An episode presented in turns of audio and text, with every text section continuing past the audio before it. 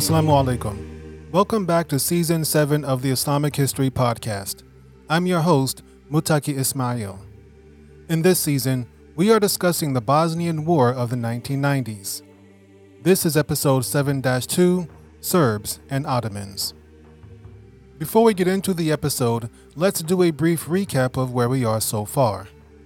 The Seljuk Sultanate of Rum begins to disintegrate into several smaller states called beyliks. One of these beyliks, called the Osmanli Beylik, begins expanding westward and growing rapidly. The Byzantine Empire hires the Osmanlis to help them fight against their enemies. The Osmanlis use this opportunity to begin their own expansion into Europe. And with that, let's discuss Sultan Murad I.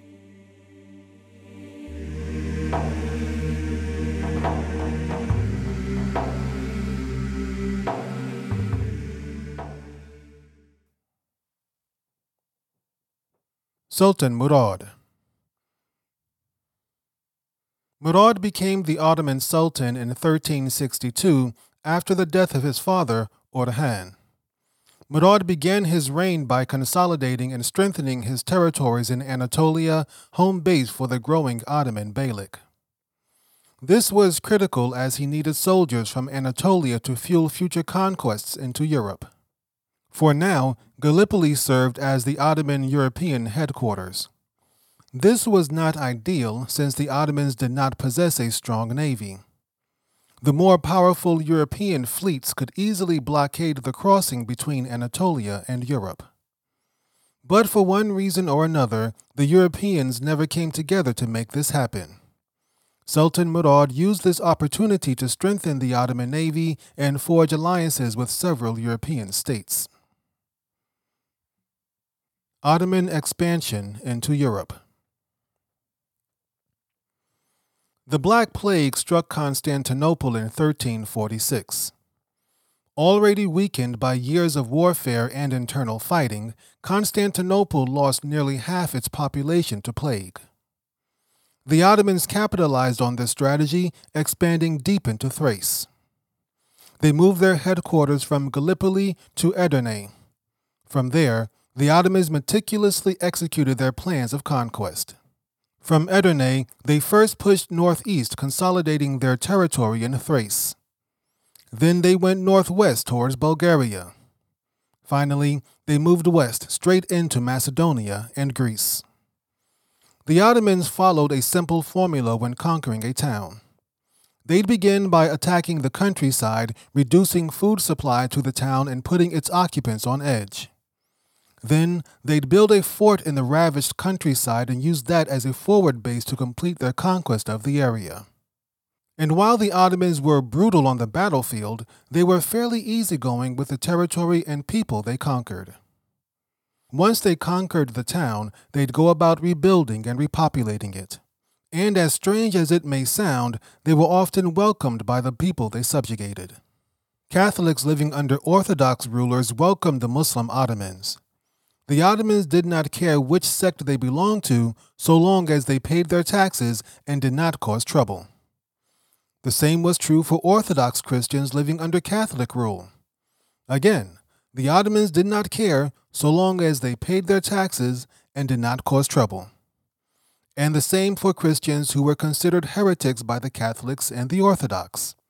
The Ottomans did not care so long as they paid their taxes and did not cause trouble and the taxes in this early stage of the Ottoman Empire were very light in comparison to other regimes. In later centuries, as the Osmanli family and Ottoman nobles and bureaucracy grew and festered, taxes would skyrocket to support their lavish lifestyles. Like any society, there was a class structure in the Ottoman Beylik. The various groups within the Ottoman territories were divided by both legal and social boundaries. The primary divide was between Muslim and non Muslim. The Ottomans generally ruled by Islamic law, which put Muslims at the top of society. There was also a divide between military and civilian. These classes were further divided along religious lines. Low ranking Christian warriors were allowed to keep their lands and titles without accepting Islam. The only caveat was that they had to use their resources to support the Ottomans. High ranking Christian warriors were treated differently. These were often powerful nobles who commanded large fortunes and large armies. They were a potential threat and could not be allowed to live freely within the Ottoman state. If they did not accept Islam, these European nobles had to either accept life at a lower class or move to a Christian land. Most of the Christian warriors who remained under Ottoman authority wound up accepting Islam within a few generations. Warfare was not the only tool the Ottomans used to conquer territory. Sometimes they purchased castles from European nobles who did not have the staff and soldiers to properly maintain them. And whoever controlled a castle controlled the land surrounding it. The Ottomans also acquired territory through marriage. It was not uncommon for Ottoman royalty to marry the daughters of Christian nobles, thereby forging mutually beneficial alliances. The Ottomans seemed nearly unstoppable during this early period of European expansion. They considered Europe to be frontier territory and that it was their destiny to conquer all of it. And who could blame them for thinking like this? The Ottomans were the most disciplined military force of its time and easily swept aside most of their opponents. However, most of their opponents during this period were small states. The Ottomans were stacking up victories against vastly inferior enemies. They had yet to face a large, organized European army. That would soon change as the Ottomans consolidated their hold on Thrace and moved into the Balkans. The Balkans. The Balkans is a very diverse region with many different ethnic groups and religions. The ethnic groups in the Balkans include Bosnians, Bulgarians, Serbs, Hungarians, Macedonians, Croats, Slovenes, Dalmatians, Albanians, Greeks, and Vlachs. The Vlachs were the ancestors of modern Romanians. There were also pockets of Germanic people in a group called the Zips, mostly found in Slovakia. As for religion, the west and northern parts of the Balkans were mostly Catholic, while the south and east were mostly Orthodox. Bosnia, stuck somewhere in the middle, was an outlier. Pre Islamic Bosnians belonged to a dualistic Christian sect considered heretical by mainstream Christianity. At the beginning of the 11th century, most of the Balkans was part of the Byzantine Empire. But as the Byzantines weakened, they lost more and more territory in the Balkans. First, Romania came under Hungarian rule in the early 1000s. A century later, Serbia broke off to become an independent state. Another century passed, and Bulgaria became independent also. And with the Fourth Crusade and the conquest of Constantinople in 1204, the entire region capsized and fell apart. As the Byzantine Empire collapsed, the Balkan people turned elsewhere for inspiration and culture. They soon began adopting Western and Central European culture and military practices. Croatia and Bosnia are perfect examples of this. Croatia, which became part of the Hungarian kingdom, adopted Hungarian battle tactics. Bosnia, being closer to the coast and closer to Italy, was more influenced by Western Europe. The rise and fall of the Serbian Empire. Bosnians, Croats, and Serbs are all considered Slavic people. Of the three, the Serbs have usually been the most populous and strongest group in the region. The Serbs broke free from Byzantine rule in 1172 and became an independent state. They defeated Bulgaria at the Battle of Kyustendil in 1330, becoming a significant power in the Balkans. Twenty years before the Ottomans stepped foot in Europe, the Serbian kingdom was already expanding southwards. Stefan Dusan became king of Serbia in 1331 and oversaw much of this growth.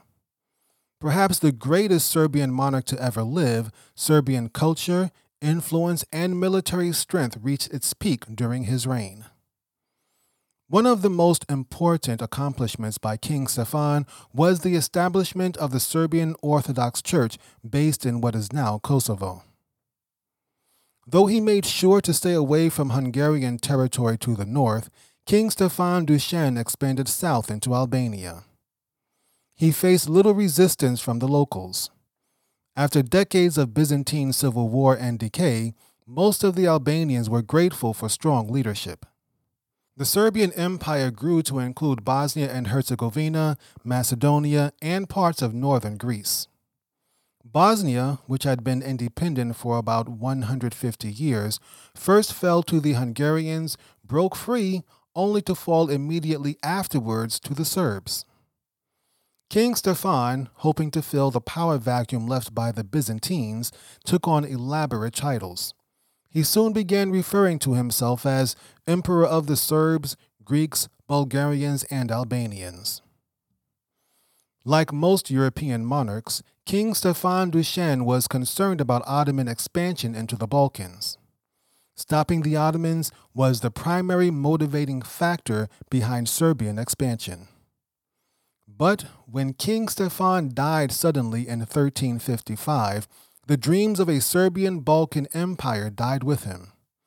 His son, Stefan Uros, succeeded him but was not nearly as capable. Stefan Uros could not handle the greedy Serbian nobles and aristocrats like his father did. Before long, the once ambitious Serbian empire fractured into multiple smaller, bickering states.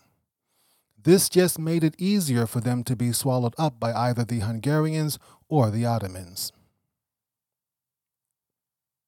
The Battle of Kosovo, 1389. By the late 1300s, the Ottomans were pushing up against the remnants of the Serbian Empire. The Serbs responded by attacking the Ottoman capital, Edirne, in 1371 at the Battle of Maritsa. Initially, the Serbian attack was successful. However, an Ottoman counterattack reversed their gains and nearly destroyed what remained of Serbia's military. The Serbian king, members of the royal family, and several high ranking nobles were killed. The Serbian Empire, which was already falling apart, was now fractured beyond repair. The Serbian vassals that survived the battle pledged fealty to Sultan Murad. But a few years later, some of these Christian vassals rebelled against the Ottomans. Prince Lazar of Moravian Serbia was the leader of this rebellion. Prince Lazar built an alliance of disgruntled Ottoman vassals and Balkan warlords. Together, they reversed some of the Ottoman gains in southern Serbia. This Serbian alliance also included the Knights Hospitallers and the Kingdom of Bosnia. With everyone focused on the Ottomans, Bosnia had become briefly independent during the 1380s. All told, the Serbian alliance numbered about 30,000 soldiers. Sultan Murad and his two sons, Bayezid and Yakub, led an army of 50,000 troops to retake the lost territory and destroy Prince Lazar's alliance. The two armies met in June 1389 at a location called the Fields of the Blackbird or Kosovo Polje in Serbian.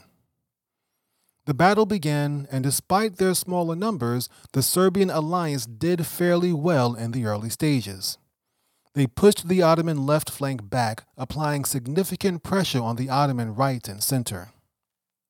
And then suddenly, Vuk Brankovic, the Bosnian commander of the Serbian right flank abandoned the field, taking his men with him. There have since been many explanations for the Bosnian defection. Some say he made a secret deal with the Ottomans to betray the Serbs. Others say, despite the early gains, he did not think it was possible to beat the Ottomans. Hence, he fled the battle to save as many of his troops as possible. Whatever his reason, it turned the tide of battle. The Ottoman left flank rallied and attacked the Serbian center. This created overwhelming pressure on the Serbian lines, forcing them to fall apart and leading to a rout. With victory near at hand, Sultan Murad sent the bulk of his forces forward to finish off the Serbs. Unfortunately for the Sultan, this left him vulnerable. A group of Serbian warriors fought their way through his diminished rear guard and killed him. The death of Sultan Murad did not change the battlefield situation. The Ottomans went on to crush the Serbian forces, killing Prince Lazar along the way. This battle forever created animosity between Serbs and Ottomans and Serbs and Bosnians. The Serbs, who were Orthodox Christians, now viewed the Bosnians as heretics who abandoned them in their time of need. Having won the Battle of Kosovo and destroyed the Serbian alliance, the Ottomans regained vital territory in the Balkans. But their challenges were not over yet. Their victory at Kosovo increased fears in Western Europe, leading to yet another crusade. The Nikopol Crusade, Part 1 The Christian monarchs of Western Europe had every reason to be afraid. The Ottomans were nearly unstoppable.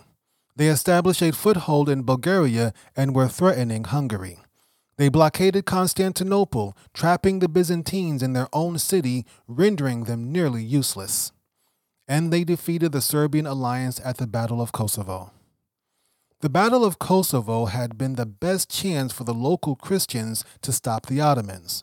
That Prince Lazar convinced so many groups to set aside their differences and unite against the Ottomans was an accomplishment of its own.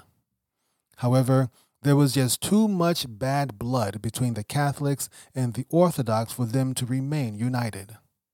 The Ottomans were nearly unstoppable, but they were not entirely unstoppable. They did lose some key battles that stalled their steady progress, and they were not yet able to penetrate into Bosnia. But in the grand scheme of things, Bosnia was not very important to the Ottomans. They were more concerned with the major Balkan states such as Hungary and Serbia. And now that Serbia had been humbled at the Battle of Kosovo, Hungary became the biggest threat to the Ottomans. After his death, Murad's son, Bayezid, became the new Ottoman Sultan. He used Serbia, which was now his vassal, as a buffer against the Hungarians. Hungary had emerged as one of the strongest local powers and at one point had ruled over Croatia, Dalmatia, and parts of Serbia. Hungary claimed rule over Bosnia as well, but this claim was nominal at best, and Bosnia generally ignored it. And since the Serbs were Orthodox and the Hungarians were Catholic, Sultan Bayezid knew it was unlikely they'd unite against him. Bayezid took three years after the Battle of Kosovo to strengthen his position in the Balkans and eliminate his rivals. Once that was done, he began assembling one of the biggest armies the Balkans had ever seen. King Sigismund was the king of Hungary, the king of Germany, the king of Italy, the king of Bohemia, and the Holy Roman Emperor, though he was neither holy nor Roman. But he was afraid. He was afraid of the Ottomans who just kept pushing deeper and deeper into Europe. The Serbian alliance at the Battle of Kosovo did not stop the Ottomans. Now, it was up to King Sigismund to figure something out. In 1392, he sent ambassadors west to plead for help from the European kingdoms. Around the same time, the Byzantine Emperor, Manuel II, had come to the same conclusion. In 1395, he also sent ambassadors seeking support from the Catholics in the West. The Ottomans had bullied the Byzantines into becoming their vassals. But now, the Byzantines and the Hungarians signed a joint crusading alliance in February 1396. And when he received favorable responses from Genoa and France, Emperor Manuel felt bold enough to declare his independence and the Ottomans promptly put him under siege. Meanwhile, the Hungarian ambassadors returned with promises of support from France, Venice, England, and several Germanic kingdoms. In addition to the Christian monarchs, the Knights Hospitallers, the Teutonic Knights of Prussia, and even two rival popes all promised to come together and fight the Ottomans. Interestingly, even though the Venetians agreed to this new crusade, they secretly tried to negotiate a peace deal between the parties. The Venetians understood that war was bad for business. Ottoman preparations. The Ottomans had several competent, experienced warriors at their disposal for the upcoming crusade. One of their best commanders was a man named Ghazi Ivrenos Bey. Possibly of Greek or Byzantine origin, his family had allied with a Turkish beylik in the early 1300s. The family accepted Islam, and Ghazi Ivrenos joined the Ottoman military. He soon made a name for himself, becoming one of the most successful Ottoman commanders of the 1350s. Ghazi Ivrenos served under five different sultans during his long and illustrious career. He fought in most of the major battles in both Anatolia and the Balkans. He soon became an Ukbey, leading the Ottoman push westwards into Macedonia and Greece. An Ukbey was a special class of warrior in the early Ottoman period who ruled over a specific territory with little oversight from the Sultan. Besides being a great warrior, Ghazi Ivrenos was also a pious Muslim. During his lifetime, he built several mosques, Islamic schools, boarding houses for the poor, Sufi lodges, and public baths. Another famous warrior was Ali Pasha Kandarli Zaid, who was also an Islamic scholar. His father had been a Qadi, or judge, while his mother was the daughter of a Qadi. Likewise, Ali Pasha Kendarli had also served as a Qadi for a time. Ali Pasha Kendarli's military career was not as spectacular as Ghazi Ivrenos but he still had several battlefield successes under his belt. He had commanded Ottoman troops in the Balkans, Anatolia, and during the Battle of Kosovo in 1389. Historically speaking, however, Ali Pasha Kendarli is more known for his Islamic works than his military career. When Sultan Bayezid learned about the upcoming crusade, he began educating himself on Western European battle tactics and techniques. The Muslims of the Middle East had been studying European fighting styles since the First Crusade in 1099. There were entire volumes available in Syria and Egypt for the Ottomans to utilize. Sultan Bayezid also maintained a vibrant intelligence network throughout Christian controlled Romania and Hungary. As the Crusaders began arriving in the spring and summer of 1396, he remained well informed of their movements and positions. The Crusaders arrive. Meanwhile, the Crusaders could not seem to agree on a plan. King Sigismund of Hungary wanted to focus on Bulgaria and stop the Ottoman advance into the Balkans. However, it is not clear if he communicated his desire with the other European factions. The European nobles from France and Burgundy became the de facto leaders of the crusade. Burgundy is currently a district in eastern France, but at the time it was an independent kingdom. The Hungarians also disagreed with the French and Burgundians on the best plan of attack. King Sigismund wanted to march through the Carpathian Mountains of Romania. This would force the rulers of Transylvania and Wallachia to join the crusade. However, the French and the Burgundians were worried about getting bogged down in the mountains. They preferred to use the Danube River as the fastest mode of transportation.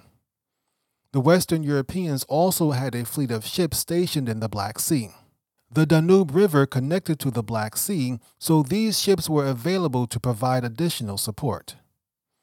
Ultimately, the Western Europeans used the river while the Hungarians went through the mountains. The Crusaders agreed to meet up at Nikopol, a town on the Danube River in northern Bulgaria. When Bayezid's spies informed him of these plans, he ordered the Ottoman garrison at Nikopol to fight to the last man. Meanwhile, he began preparing for the arrival of the Crusaders. Seventy ships full of Crusaders sailed east on the Danube River from Vienna to Budapest, Hungary. By July 1396, the main body of the Crusader army had arrived in Hungary. The Crusader forces totaled about 16,000 troops, while the Ottoman forces, including their vassals, were somewhere between 10 to 15,000. The first point of contact came at Vidin in northwestern Bulgaria. The Christian ruler of this town was an Ottoman vassal, but he offered no resistance to the Crusaders. Perhaps he did not have the strength to fight them, or perhaps he did not want to die for the Ottomans.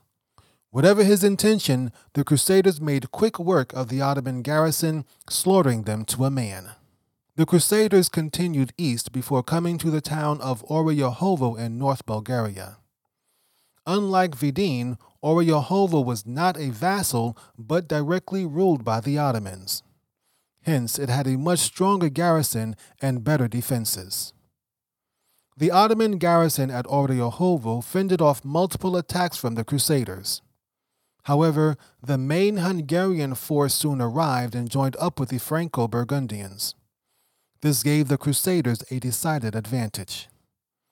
The Ottoman garrison offered to surrender, but the Crusaders rejected it. With their superior numbers, the Crusaders overwhelmed the garrison, scaled the walls, and entered the city. The result was a massacre.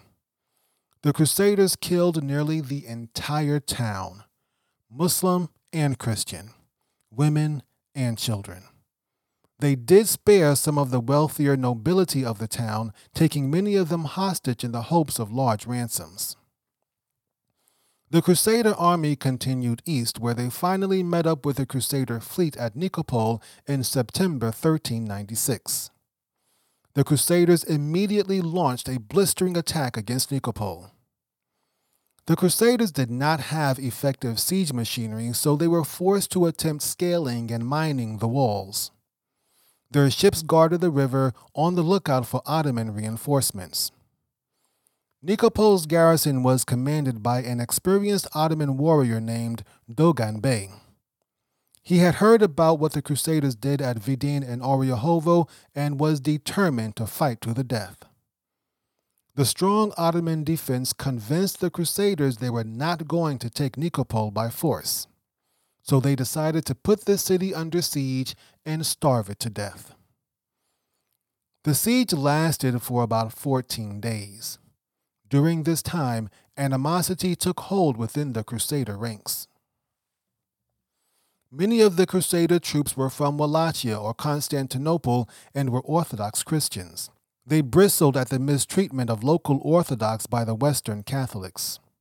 This also turned the local Orthodox civilians against the Crusaders. The Christian townsfolk secretly provided the Ottoman garrison with food and intel on the Crusader movements. Sultan Bayezid's response Sultan Bayezid's spies also kept him informed of the Crusader movements. While the Crusaders were still in Hungary, he put Constantinople under siege as punishment for Emperor Manuel's rebellion. Ottoman sultans at this time were expected to accompany their soldiers into battle.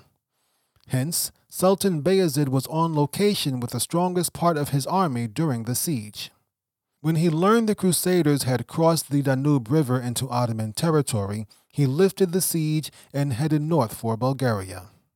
Crusader ships blockaded the Dardanelles, so there was no way to bring in more troops from Anatolia. This is where Bayezid's intelligence network paid off. By the time the Crusader fleet had arrived at the Dardanelles, Ghazi of Evrenos had already crossed over with thousands of troops and was on his way to join the Sultan. Bayezid also sent word to his Serb vassals under the command of Prince Stefan Lazarevich. The Sultan ordered all of his available troops to meet first at Edirne in Thrace and then at Plovdiv in south central Bulgaria. He wanted to organize this large army to ensure a coordinated battle against the Crusaders. With his defensive plans put together, Sultan Bayezid led the army towards Nikopol. In the next episode, we will continue our discussion on the Nikopol Crusade.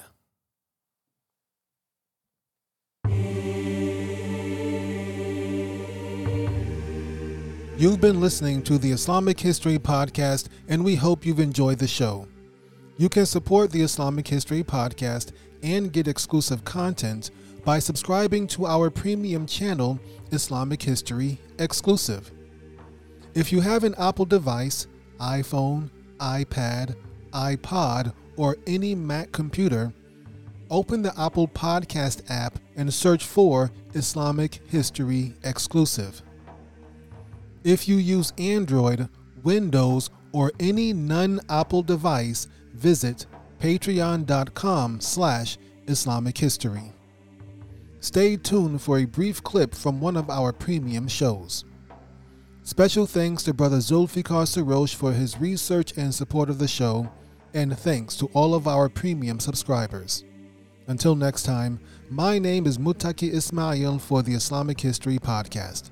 Assalamu alaikum wa rahmatullahi wa barakatuhu.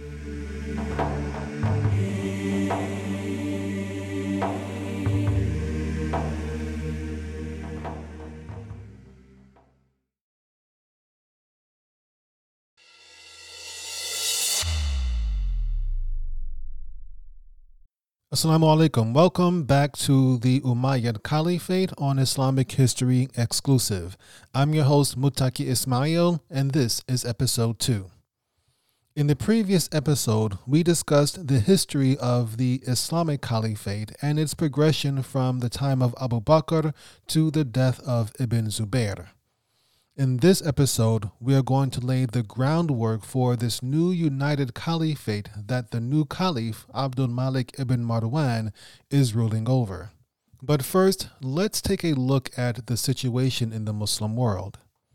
With Ibn Zubayr defeated and Abdul Malik as the new caliph, the Muslim world is no longer engulfed in warfare the western provinces of the Islamic Caliphate, which is now the Umayyad Caliphate, that is the Hijaz, Syria, Egypt, and North Africa. These are the western provinces.